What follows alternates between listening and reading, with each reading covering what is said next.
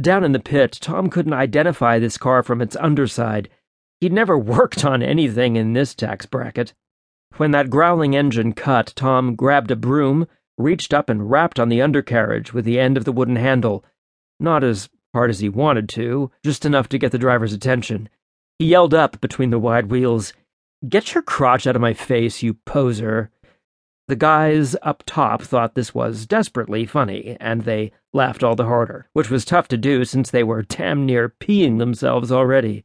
Then came the answer from above, deep, languid, and sensual. Now, Tom, I thought you would enjoy it. Tom's insides went instantly cold. Not the voice he expected. The voice filled him with a kind of cold that burned. His nerves sparked with fight or flight or fuck adrenaline. That was not Wells up there. Now Tom was really beyond angry.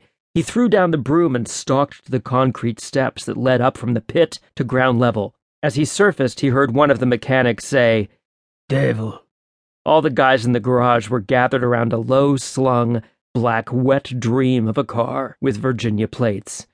Tom wasn't sure by devil if they meant the car or the driver.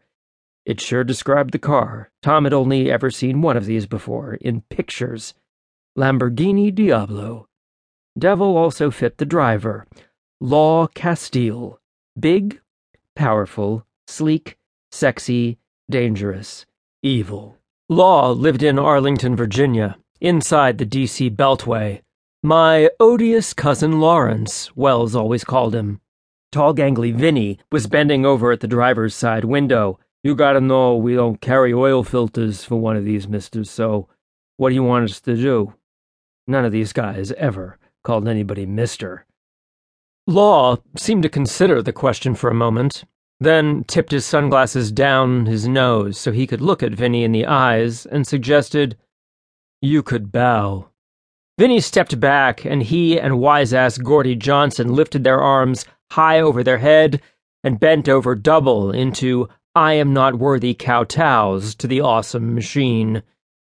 Don't encourage him, Tom called across the garage. Stocky Demetrius shuffled over next to Tom and mumbled into his own palm. Mofo's gotta be in the same tax bracket as basketball stars, huh?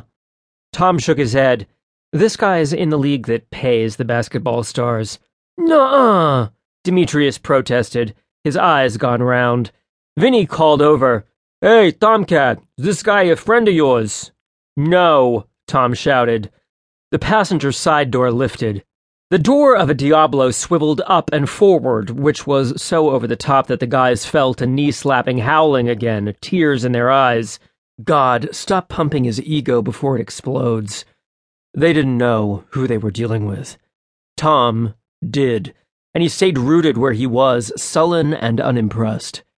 Okay, he was impressed but he wasn't going to stroke Law's superiority by showing it. Law could go stroke himself. Law's deep voice carried from within the cockpit a resonant, seductive command.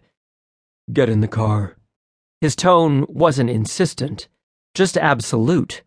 Law need only speak and knew he would be obeyed. Tom refused.